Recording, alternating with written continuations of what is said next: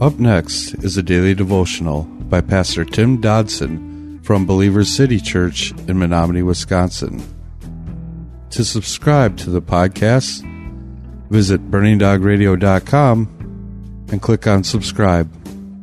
Thanks for listening to Burning Dog Radio. Things had been going so well for Paul.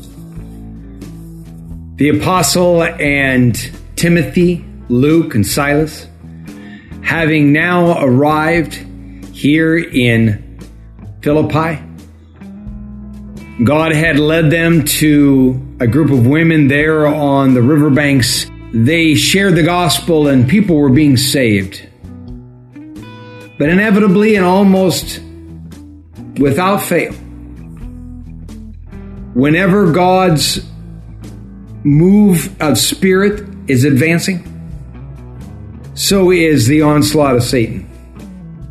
And that's exactly what we see, not just in our lives today, but clear back in 52 AD. Beginning in verse 16 this week, it says, As we are going to prayer, a certain girl having a spirit of divination met us, who brought her master much gain by fortune telling. Now let's stop there for just a second because we need to know that this gift of discernment that is so crucial to any pastor and teacher is crucial in this situation, especially. For Paul, filled with the Holy Spirit now, he was very keen to the events that were about to transpire. The text tells us that this slave girl who was possessed by a demon was being used by her owners to tell fortunes for a price. Now, apparently, as we find out later, she must have been pretty good at it. Verse 17, going on in the text, we read, Following Paul and us, she cried out, These men are servants of the Most High God, who proclaim to us a way of salvation. Well, like I said, this girl was pretty good at telling fortunes. But you see, the tricky part about this situation that is that even while possessed by a demon, she was still giving glory to God. That's what the text tells us. Now, that observation certainly begs a wider look. We must acknowledge that just because someone preaches of God, because they speak in grand terms concerning Christ, or even that they go to church on Sunday and overall talk the talk, that doesn't mean they're a born again believer. Oh, yes, they may be spirit filled, but the question I would have is what spirit? Verse 18 says she was doing this for many days, but Paul, becoming greatly annoyed, turned and said to the Spirit, I command you in the name of Jesus Christ to come out of her. And it came out that very hour. And now, what's amazing to me in this account is that Paul actually put up with this for several days before he finally, finally put an end to it. Tapping into the power and the presence of Christ, Paul commands the demon to leave her. Now, despite what we see and hear so much commonly presented today, this phrase that Paul uses to rid this woman of a demon, this isn't some sort of magic incantation to cast out demons. No, the critical ingredient is not a certain phrase, but a certain power of Jesus that is behind it.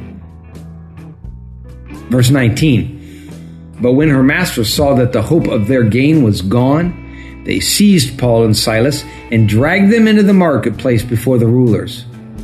When they had brought them to the magistrates, they said, These men, being Jews, are agitating our city and advocating customs which is not lawful for us to accept or to observe, being Romans. It's always about the money, isn't it? When this woman's masters realized that, well, the show was over, they naturally wanted to sue.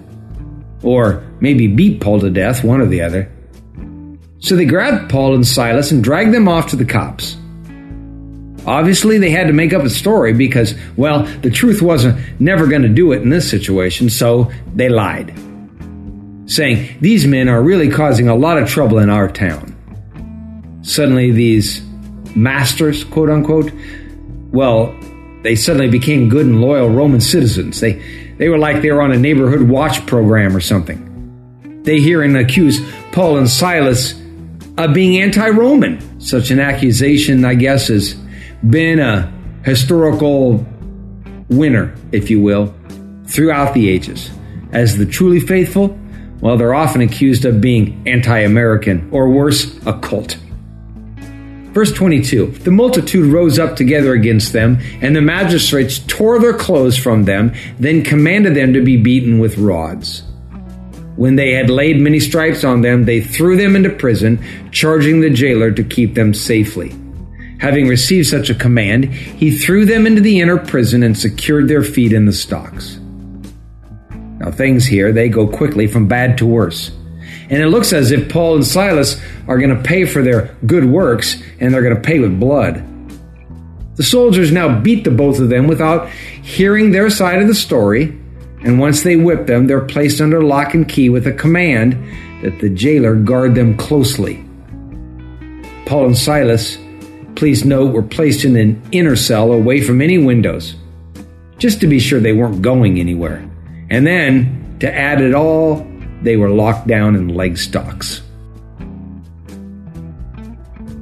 That was a daily devotional by Pastor Tim Dodson from Believer City Church in Menominee, Wisconsin. For more information on Pastor Tim Dodson or Believer City Church, visit believerstogether.com.